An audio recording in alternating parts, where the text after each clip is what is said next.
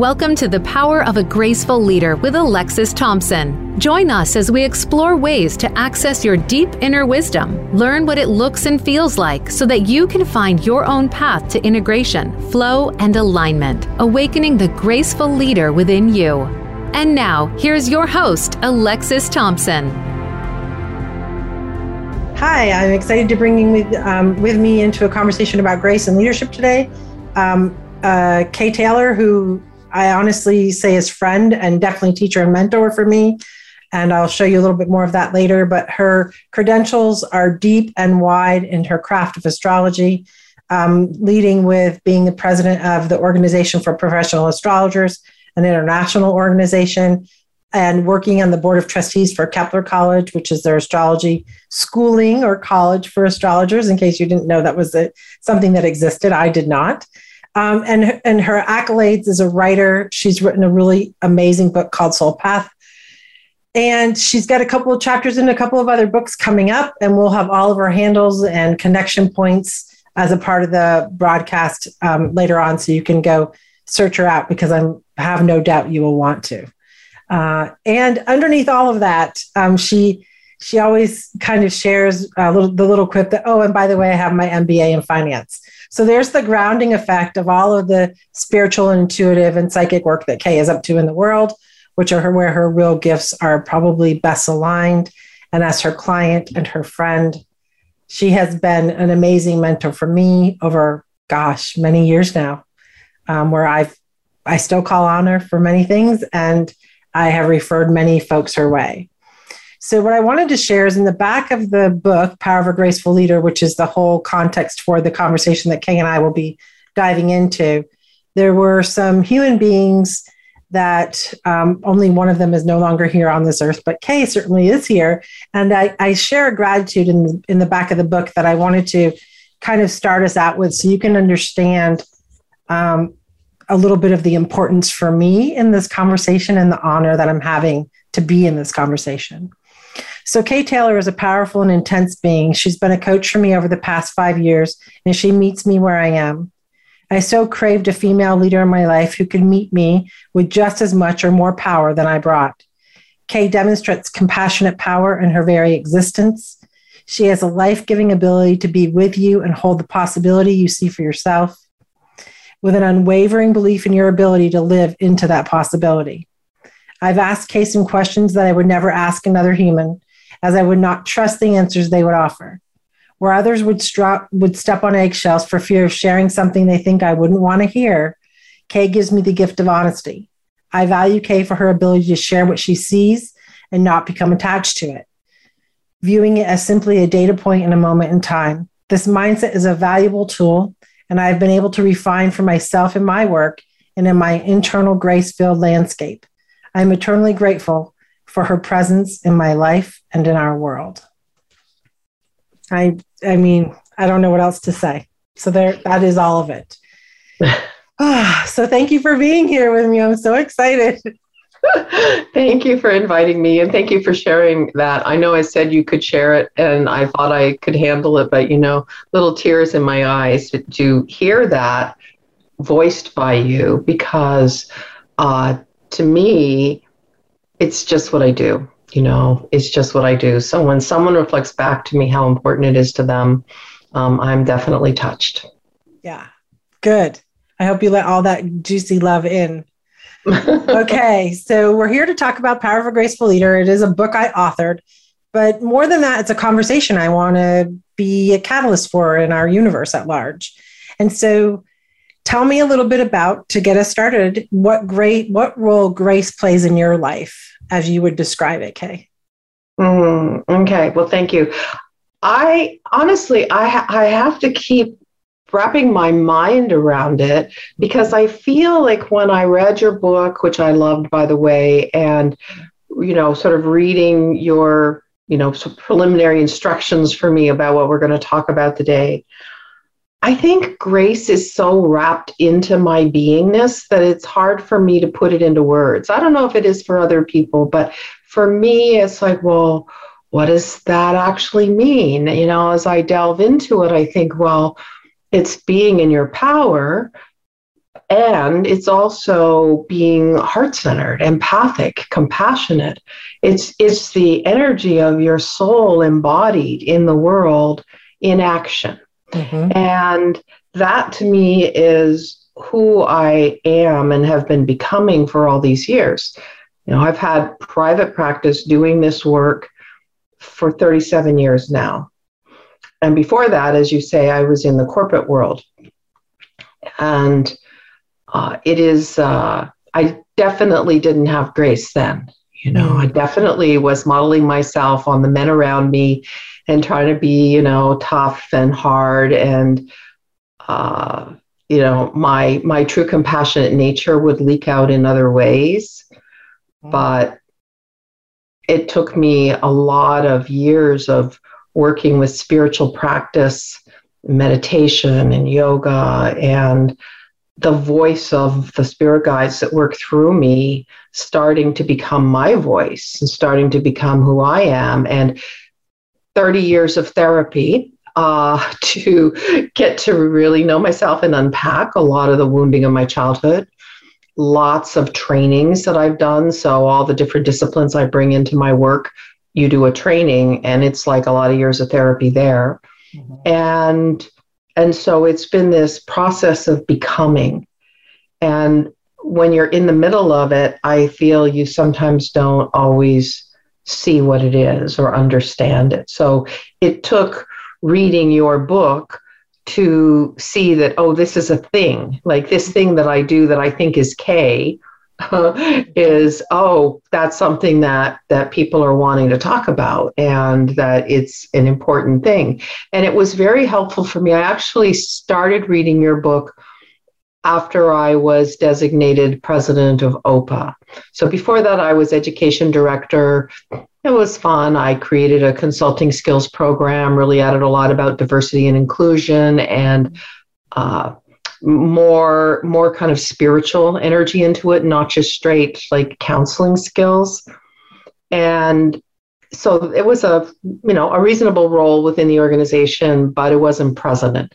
When the outgoing president first tapped me and said i think you're the one who should be the next president i was like you've got to be kidding I, I'm already working more hours every week than any human should be. And it looks to me like you're working like full time and more in this job. So, how do I add full time and more to full time already? Yeah. And, uh, and then there was just this whole issue of going from being a sole proprietor for all these years just doing my own thing in my own way. I had a few little forays into organizations and groups a little bit, but I'm often not very patient with the process of you know collaboration is you know is I think it comes across that I'm doing it okay, but I can't say that it is natural for me. I've got a lot of fire in me and I like to get things done efficiently. And then sometimes group work is not efficient. So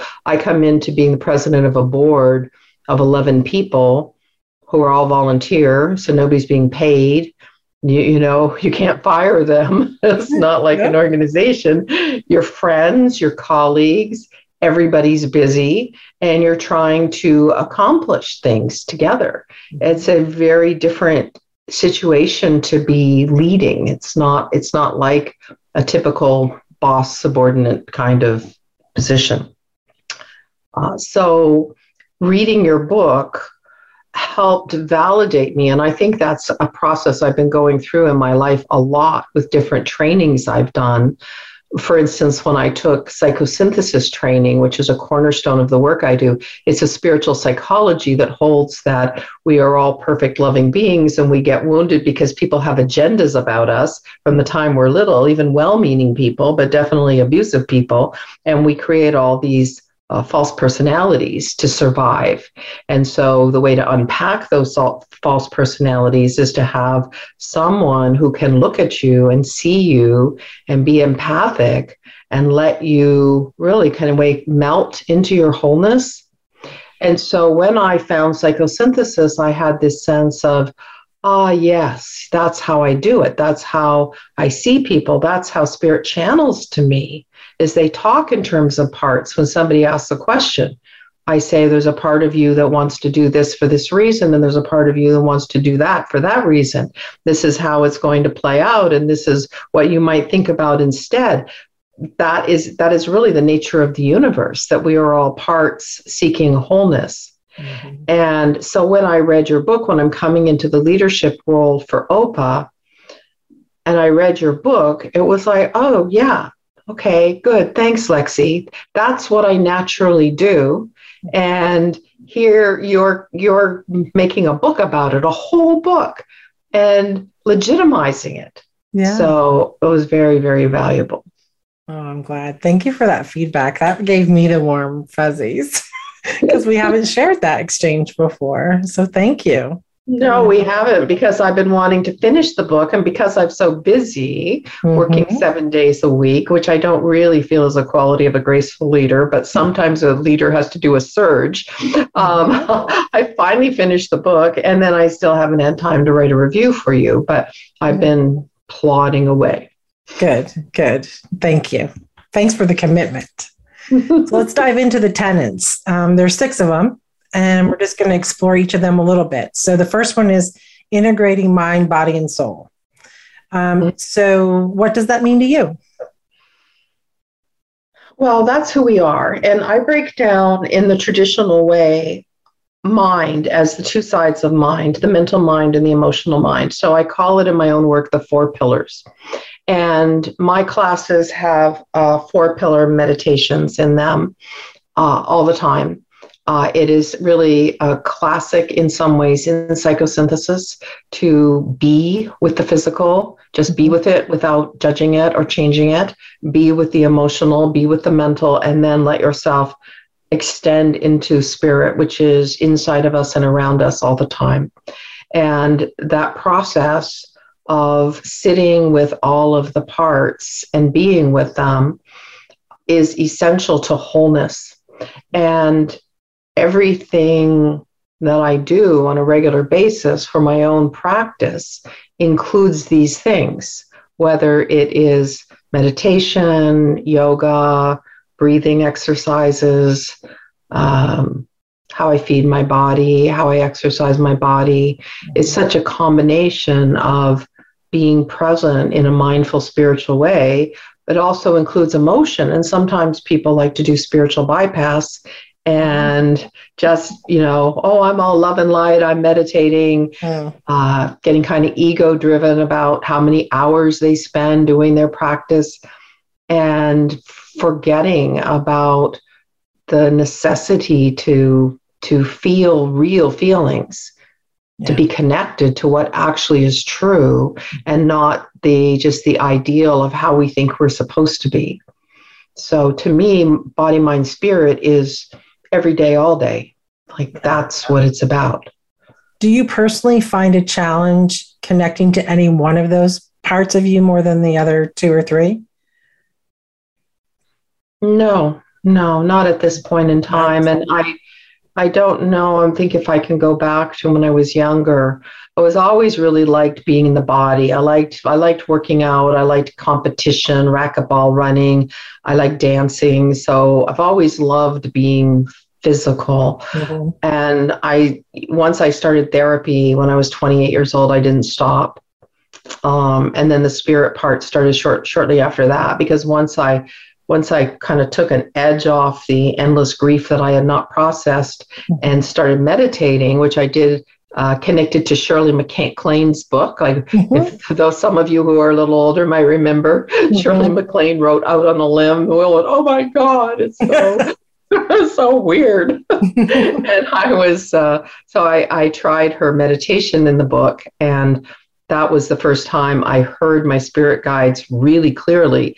And then that made me realize that all those other things that I had heard in my head that I, I knew that I had often acted on, that that that was a spirit psychic voice, that that wasn't just I had this way of thinking that I thought was going on before. So that's when I started my search looking for a psychic teacher. And there weren't a lot of psychic teachers back then. It was really different. Yeah. It was hard to find. It's hard to be pioneering, isn't it? Mm-hmm. Yeah. Okay, thank you. So, tenant number two, if we were to put numbers, is the evolving tenant, which speaks about aligning soul and self. And so, soul being the essence of us, self being the humanness, some call it ego, but the human experience of being that soul here and now. Um, are you clear about your purpose in this time and place? Oh, yeah, absolutely. Can you share it with us? Uh-huh.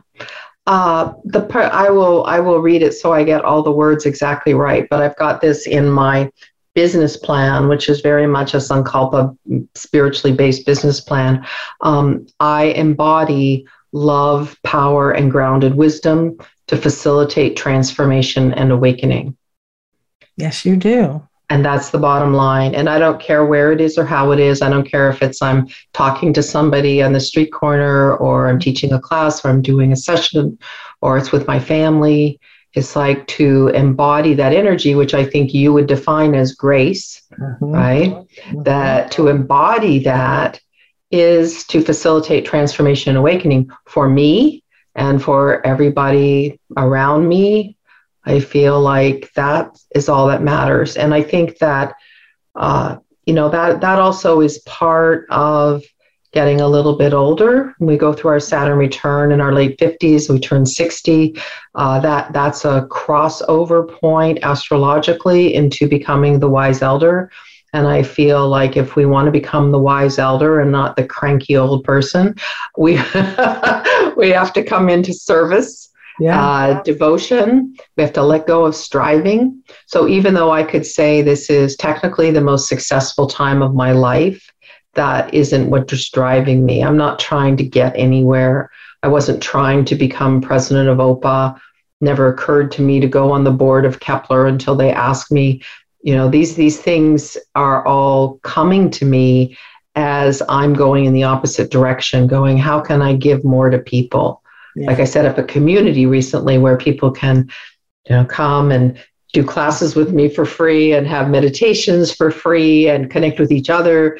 And uh, like that's the kind of thing. Or i do a drawing of a name out of a hat uh, every every week sometimes or every month to give someone a free session with me somebody who who can't necessarily afford it and especially people who are part of marginalized communities. Mm-hmm. so uh, that kind of thing like that's that's the best. I want to see the world have the opportunity to grow and evolve the way many of us have been blessed to do already yeah yeah that's brilliant i love that you're doing those things do you think like this is a segue question? I knew this was going to happen with you, so forgive me for blindsiding you, but I think you'll be beautiful in all of this. So, do you um when you're talk about Saturn return?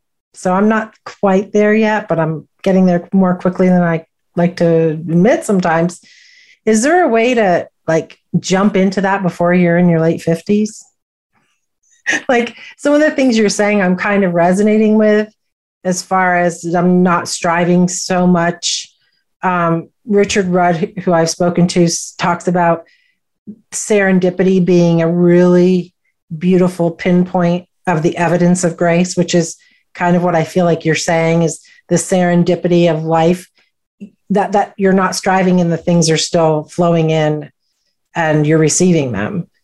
Um, and I'm wondering, like, can I speed up my Saturn return? you can't exactly speed up the Saturn return itself, mm-hmm. but I would say that anybody has the choice always to give up striving and to be more of service, and certainly many people do at very young ages. Uh, and I would say, knowing a little bit about your chart, your chart is asking you to develop a more simple life, even though it's kind of natural for you to be out in the world and have a position of power. So for you to be making these strides earlier makes perfect sense. But there's still a, a, line. You know, the Saturn return for people who are new to astrology, mm-hmm. Saturn goes around the chart in about 29 30 years and comes back to where it's born where where it was when you were born and so that is the nature of saturn returning to its natal chart position and it happens in your late 20s and many people recognize that really right away. Like, oh my God, that was when my life fell apart. That's when I made major changes. I moved, I had a baby, I got married, I got divorced, I went to school, I changed careers. Like, that's when you say, this is who I really am. And I had this false personality. Late 50s, you do it again, only now you've got the middle years of adult life under your belt mm-hmm. and you know what you've accomplished and what you haven't. And so it's kind of a bucket list time. Mm. Oh, I love that. Bucket list time. Okay, great. Okay, so the next one is transparency. This is with self and others. So, can you share with us when did you first become aware of the roles that you play in life? I would say it was when I was in the corporate world because I had a very clear sense that I was an actor, that I was reading the Wall Street Journal, I was reading the sports pages so that I could have these things to talk about with all the men because I was at a very high level at a young age in a world that didn't have a lot of business women in it yet. Hmm. And uh, my boss specifically gave me those instructions like you you need to have things to talk about at these meetings when we're all talking about sports so i i was really aware that i was uh, that I was acting, and more and more that it wasn't my true nature. And I had an interest in all of these things. I had an interest in astrology, had an interest in holistic healthcare. I used macrobiotics to heal myself and I I didn't have the same interests as the people around me, and I was constantly acting, and it was very tiring. Yeah. So that was probably the first time I understood that. And then as I got more and more into therapy and unpacking how I was acting and how how how I was acting was really different than how I felt internally. Mm-hmm. Because actually I have a lot of me that's very sensitive. Like in astrology, I'm all water and fire. So the water is all emotional, intuitive, and the fire is all action and independence and let's go, let's start things. And I had allowed the fire to dominate. And then meanwhile, this sensitivity that I had. I was endlessly trying to get rid of it. That's actually why I ended up with an MBA in finance because I, I looked around and said, accountants aren't sensitive. I don't want to be sensitive anymore. So I think I'll do an undergraduate degree in accounting. And, and that actually made sense to me because yeah. it was specific and logical, things mm-hmm. added up and balanced. And then that led to the MBA in finance and and then i got there and was like oh, what am i doing here? I wanted to be an artist. Wow. Wow. There's a reckoning in those moments isn't there?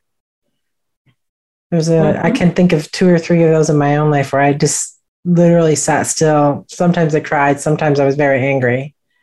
And i realized that all the things i'd done that got me right there were it felt like for nothing. Later on, of course, I go back and grab the gratitude out of it, but in the moment, yeah, it's pretty. In the disturbing. moment, you don't know, and and I always wondered why I got the MBA in finance. I thought it was because it allowed me to do my my business as a psychic uh, astrologer. It allowed me to do it in a more organized way than many mm-hmm. people. Sure. Uh, and and so I thought that was it, but I actually see that now that I'm working with this international organization and managing things and up leveling the the way that we organize our mm-hmm. our system that that's really what it was all about that all of my diverse skills and experiences are coming together now and i feel like you're a very blessed person if you get to this point where you can stand on you know this this mountain you know, we all go to mountains and then we go, oh, where's the next one? But I'm standing on this one, pretty happy to be here and saying all of my pieces are getting to come together and I'm not acting anymore in any setting. It is authentically me that is being invited into the world. Yeah. That's pretty cool. Mm-hmm. So we talk about, um, sometimes we talk about accountability with grace. And I, I think that what that image that brings to me is is kind of like all the checks are checked you know? Not that things are perfect but they're definitely continuing to be refined and aligned probably like na- in nanoseconds versus days or years in the past. Um, because I, I know i'm noticing and i can only imagine that you're ahead of me in this space but when I'm out of alignment, I notice in my body more than anything because that's the space for my growth. Um, the incongruency, and I can't literally physically tolerate it, so I have to make the adjustment. Yeah. So how do you know when you have to make your adjustments? Because we're all human beings discomfort and you know suddenly the flow stops because i feel yeah. like at this point in life i'm living in this flow and mm-hmm. it's like a river and everything feels really good and i'm i'm in a very wide channel in this river where I can go up into bliss and it's amazing. I can go down into some kind of pain or anger or some other thing and like mm-hmm. go, okay, here I am. Where's this coming from? What's my part in it? And I get back in the river. So mm-hmm. if something is out of integrity or out of alignment, something that I'm doing in my day to day life that I don't enjoy doing anymore, like you know, and every time I see that it's on my calendar, I go, ooh, I don't want to do that like quicker and quicker, I then say no to that and say, no, I'm sorry, I don't have time. That's not in alignment. And I move back in the river flow again. Yeah. And I think that's the gift. And tell me if you agree or disagree. I think that's the gift of the clarity of knowing your purpose. Mm-hmm. Yeah. Yes. Yes and also feeling intuitively like like slowing down enough in life that you hear the messages that you feel the emotions in your body mm-hmm. and don't override them because so many people are in a habit pattern of overriding their feelings by mm-hmm. doing what they think they're supposed to do and it's time to stop that you know we're in a conscious time to stop that I, I mm-hmm. feel, I mean, I know for me, it took a couple of bouts of illness for me to finally get it. And then, um, you know, I feel like COVID gave a lot of us the opportunity to take it if we wanted to, the great pause. And I think a lot of people, more people did than maybe we thought would, or that they thought they ever would, right? Given the opportunity. Mm-hmm. So it's mm-hmm. been an interesting time. Let's move on to connecting self and universe. And so I'm really curious. This is a word I hear in the spiritual space all the time. I use it just as much as all my teachers, including you. Um, what do you mean when you use the word collective in the form of spirituality and grace? Uh, everything and everybody, you know, like the the collective or the mass unconsciousness, unconscious or or or even like what that vibration is, that oneness that we all live within. I would include plants and animals in that. Mm-hmm. I don't know if everybody else does, but to me, we are all part of this one fabric. I think of us as an ocean, and we're all droplets of water in that ocean, mm-hmm. and we get thrown off into physical reality, and we have a body that carries around that one little droplet, but we are all still that ocean. So when people are suffering, we're suffering. Like we can't say, oh, those people over there in that country, they're suffering. I feel bad for them because that energy is within us at the same time. Mm-hmm. And that's really where we all have to go if we, we truly want to heal this world is we we have to understand that we are all one and it is not it's not just one person or one type of person that's suffering. We all are. Hmm. That's a whole other podcast conversation. That because there's a lot of depth there and a lot of there's even inside of me who I accept that as my my truth. Um, there's a fair amount of resistance inside that inquiry for sure. So okay, mm-hmm. okay. And here's a big one. How do you engage with gratitude in your life? Hmm. I started really studying gratitude, bringing into my life consciously way back then, that, you know, 40 years ago almost when I started with mm-hmm. spirituality and therapy. And so even then, the idea that it was a good thing to be grateful was becoming a, a popular idea. Uh, that has just deepened and deepened. It's gone from an occasional gratitude meditation mm-hmm. or noticing when I had a negative thought to turn it around into a gratitude thought mm-hmm. to a very specific daily gratitude practice. So normally my favorite thing to do is to, you know, get up and go down to my yoga mat, which I leave open most of the time, and child's pose, forehead to the ground, palms down, and lots of breaths with gratitude gratitude for everything. And i especially like to do gratitude for the things that are uncomfortable the things that my ego self is saying that they don't like um, knowing that that's just part of the process.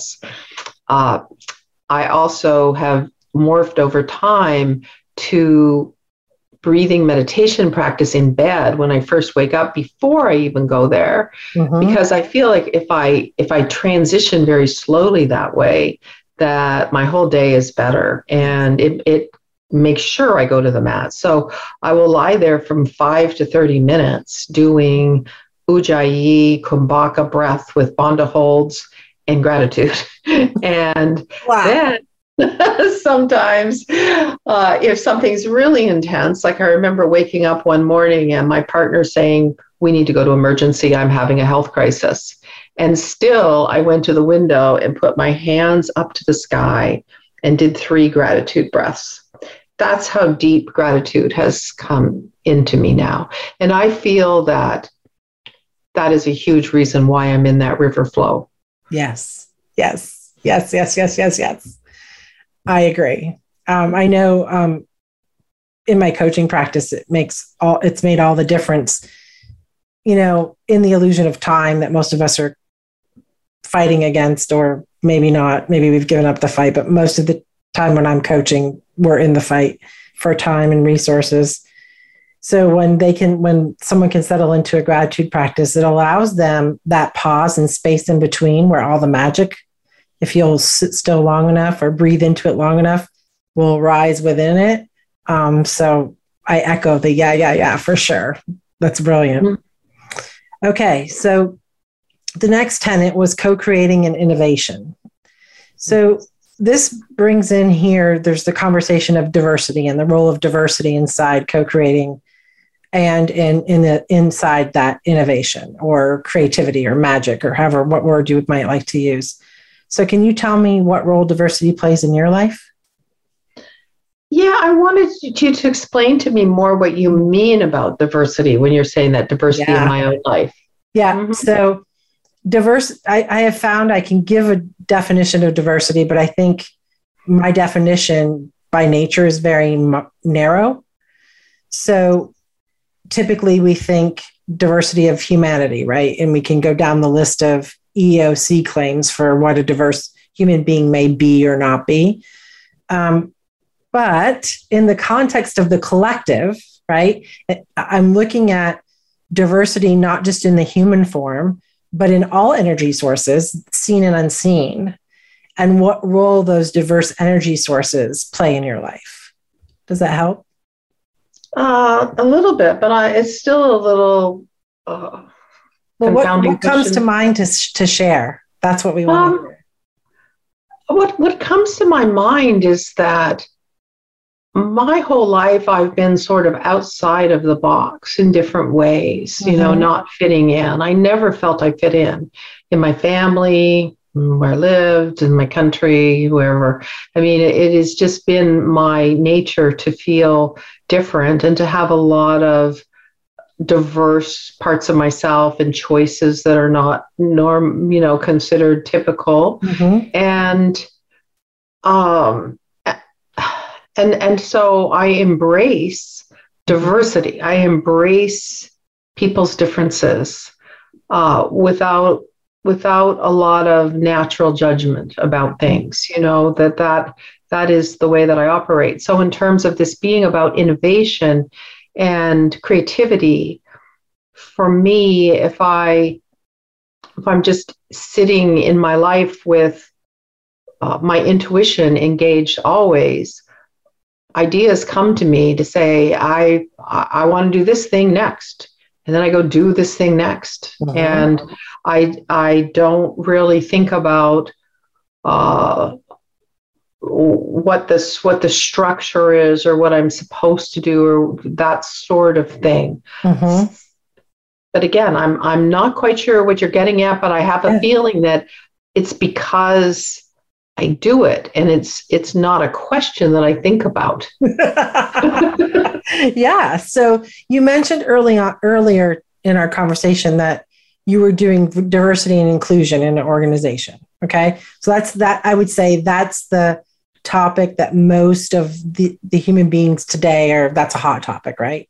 Mm-hmm. So how do you see diversity inclusion being a strength or a weakness for humanity? Oh gosh, uh, a strength, a necessity, something that's absolutely ridiculous that we haven't done so far. Like, I can't, I just don't get it. I really just don't get it. And, and, and yet I do, you know, I mean, we're mm-hmm. all unpacking the oppression and the systemic injustice and we we see the the underlying biases right if we do any work at all we see that no matter how open and inclusive we think we are there's very odd thought processes that have come down through us that we've inherited that are part of the culture we breathe this toxic energy but i do feel that we have to do something about it. We have to do it now. And I feel that the younger generations that have come in are a lot of very evolved souls and they already know it and they don't have the patience to deal with how slow this transition has been going. Mm-hmm. And that's a really good thing. Yeah, I agree with that. With the youth, I see it. It's much like kind of like you. You're just like, I don't get it. Like this is just a thing. Let's move along. Um, mm-hmm. So that that is good. I see it as well. Um, here's a question for you How do you discern when to follow and when to lead? Uh, you know, intuition, gut feel, uh, what what the energy feels like in that moment, but it's also in some ways the role right that mm-hmm. somebody is playing so i'm president of this organization and the person who used to be the president is now the vice president uh, if if if he's in charge of a conference because we've decided to share work and he's in charge of this conference and I'm in charge of that conference, I'm going to allow him to lead in the one that we've agreed he's going to lead in. Mm-hmm. And I'm going to be a follower and do my best to be a good follower, even though I'll probably be, you know, grouchy and have an opinion here and there, and vice versa right? And and uh, you know that's the way life always is right? There's there's always um, we're we're in we're in different situations. Yeah. Yeah. Okay the last one which i think in my opinion you're like my poster child for is um, compassionately powerful in all things. So what does the idea of compassionate power bring up for you? Uh, that to me that that is true power that i feel that the the power chakra the high belly which you mentioned you know as being that and the heart being grace center the two chakras together mm-hmm. the the power chakra is a place where the soul comes and rests and can operate in a way of worldly ego based power, control, manipulation, or can operate as a soul being powerful in the world. And a soul is uh, compassionate and all seeing by nature. And so when we are operating from that true power, we don't need to have power over anybody.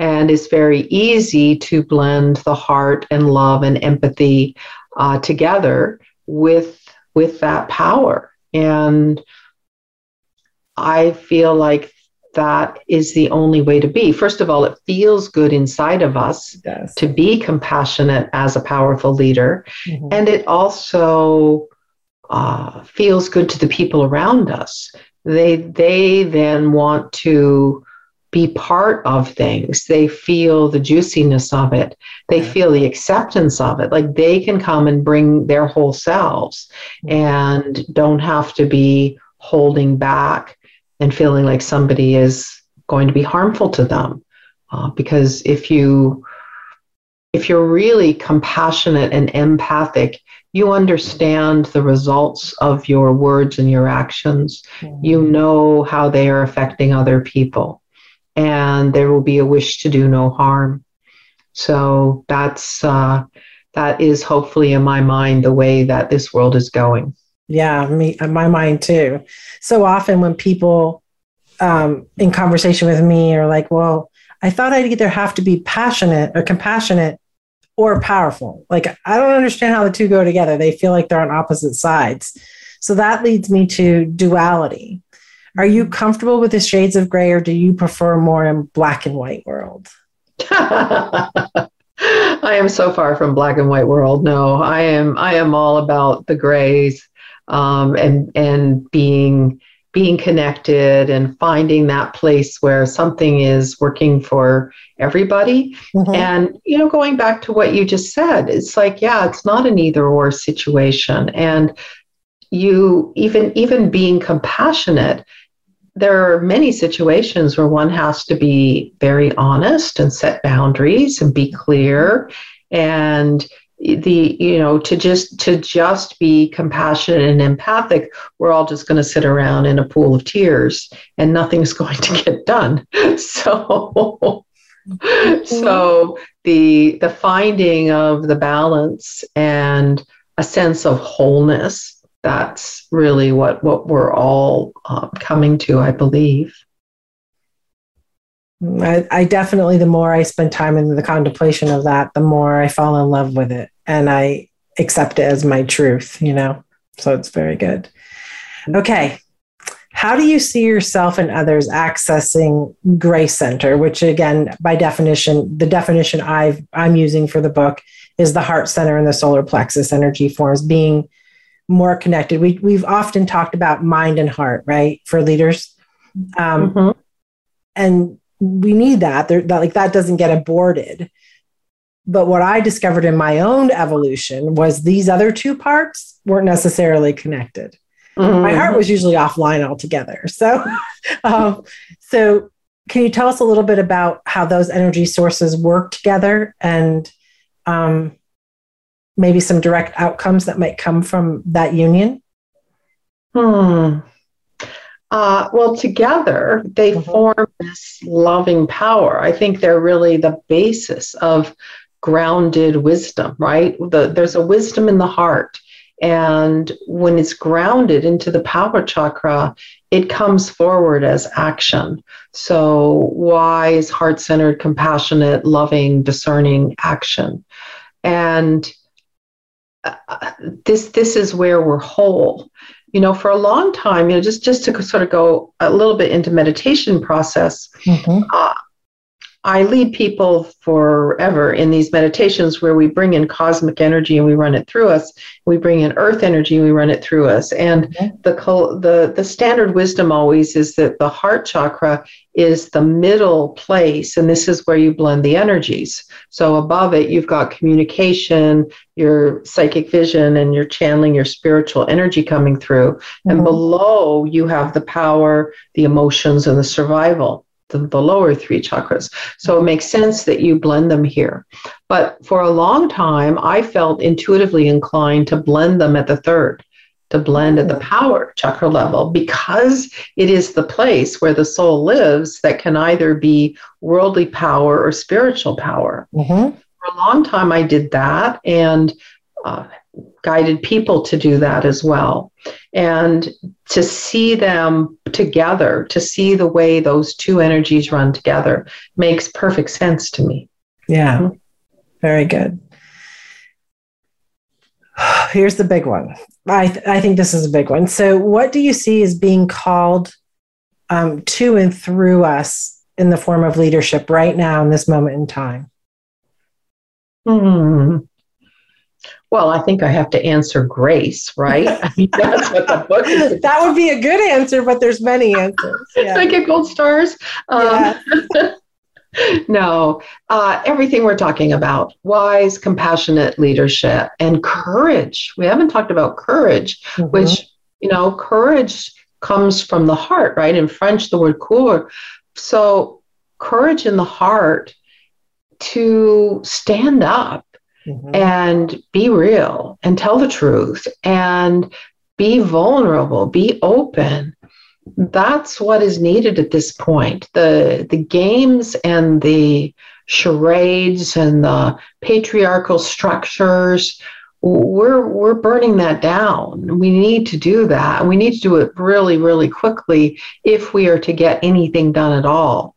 And so for each person to work with their own inner processing of evolution to to you know dissolve and melt and throw away the false personalities that get in the way of being truly high self embodied in the world. And that sense of you know sometimes we get the wording backwards. People will talk about my soul right? What, what is my soul doing? Well you don't have a soul. Just like if you if you think about it you don't have a cat either. That's a good one. I love that.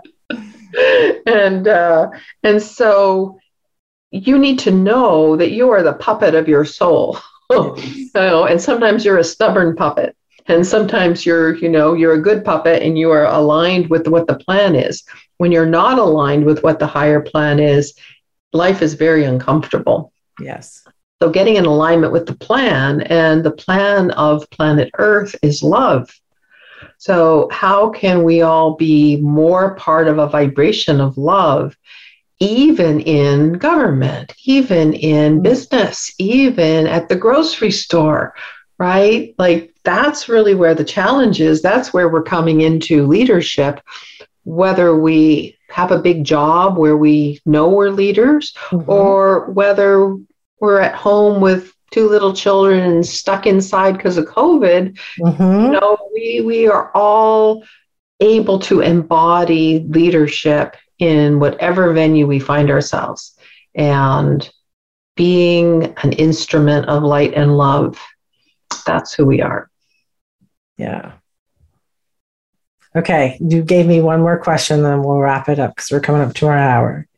So, one of the things that mm, I've struggled with, especially when I'm finding teachers or learning and finding resources in the space of spirituality, is I, I acknowledge and I'm aligned with we are all one. That's very easy for me to go, yep, okay, I'm good, puppet alignment there. I do struggle a little bit sometimes when I hear people say, you know, love and light. And and I agree with it. And I always want to say there after that though is and and and reality, right? There's some reality in there, right? And because sometimes I I it I don't know if it I'm going to use the word spiritual bypassing, but I'm not sure I'm using that correctly here or not. Um, can you tell us a little bit about how to be this love and light and also be human dealing with a mortgage and all the things that are happening around us? Mm-hmm. Yeah. Uh, and that really comes to a basic spiritual philosophy of psychosynthesis where you you are living in this this middle stream, the middle unconscious, and above is the love and light and the bliss and the beauty and creativity and joy and all that good stuff. Mm-hmm. And below is the pain and the anger and the frustration and the worry and all of those negative energies. And basically, in order to really be able to go up to the love and light, you have to be willing to go into the darkness. You have to be willing to accept what's there. If you just stay up in the love and light, then that's spiritual bypass. That is pretending that you are all loving. And you see it in spiritual communities all the time people who pretend to be unconditionally loving and say all the right things, but behind the scenes, there's lots of politics and lots of un, undealt with emotions and drama. Yeah. On the other hand, we can also get stuck in the darkness. We can get For stuck sure resentment and grievance and our pain and not have the resources or the courage to work with that energy and see it for what it is uh, an energy that blocks us from our higher perspectives mm-hmm. so the the key to embodying more of the light, which is actually who we are, mm-hmm. is to experience all of the humanness that we come into. And this is this takes us back to the word that you had about duality, mm-hmm. right? In, in a dual belief system, uh, you know, God and light and goodness is up there somewhere and you're just a puny little human doing human stuff and you're kind of bad and you're going to get in trouble. Uh, and in a non dual system, everything that occurs in life is the God, goddess, all that is energy. So that's really the place I feel to take it is that you understand that all of it is permeated with love all of it like even the negative even the nastiness it's all it's all truly love and it's all part of this illusion. But you know as they say i mean you can call life an illusion but if you're you know fall down on your face like that hurts that's real um, so much for the illusion. Uh, it feels real because we are in it on a reality basis but yeah seeing the light and love in everything and everybody as much as we're capable of that's the real challenge here yeah so do you think like some people will articulate that? Um, I'm trying to think of the saying that feels like it aligns with this idea is that um, things aren't happening to you, things are happening for you. Mm-hmm. Would that be in alignment with what you're delivering as far as the oh, love? Oh yeah, I would I would say everybody is a player in your movie. There and everything that's happening right now is all about us learning, growing, healing, and evolving. Yeah. And it's very important to at least drop into that perspective sometimes mm-hmm. because especially right now where everything is so polarized right yeah. political parties vaccine not vaccine if we can start to see that we are all part of this same game and uh, all all of it is part of a healing journey that we've agreed to be on together we we can have a little bit more of a sense of humor about it. Yes. That doesn't mean we're not going to try to heal and fix things that we believe we want to heal and fix. Right. But we don't we don't have to let it ruin our experiences. Mm-hmm. Right? I mean, I, rem- I remember I'll just share in closing this this story. I was up in this most beautiful mountain setting uh, with my partner at the time, and we had had a big fight, fighting about the thing we always would fight about. And I decided to go for a walk in the snow. And I was walking, I mean, not a human for miles. We were staying in a place that was off the grid and we were just on a mountainside and it was snow was beautiful and the stars were sparkling and i was crying about this stupid fight we'd had like we always did Mm-hmm. And I just remember thinking, what am I doing? I'm in this like magical wonderland. and I can't get out of my petty little wants, don't want, like, dislike, you're not giving me what I want thing.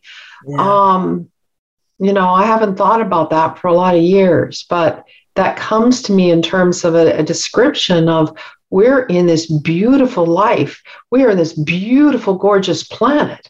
Yeah. Uh, yes, we've polluted it. Yes, it's heating up. Yes, there's problems. And also be be in a forest, be on a walking path, go to the park. Remember that there's also beauty here and we're here to cherish that and enjoy that and balance that with our own personal lives and our sense of connectedness to how we are being graceful leaders all of us and you know, taking this journey toward more wholeness. Wow. Nice job. I will give a mic drop to you right there. That was well done. Thank you. Um, okay, thank you for everything. Thank you for your love. Thank you for the force that you are in my life. You've you've challenged me in ways that no one else has had permission to do, and I love you dearly for it. And thank you for your support and being here with me. Oh, thank you. Thank you so much. I love you too. All right. Have a great day.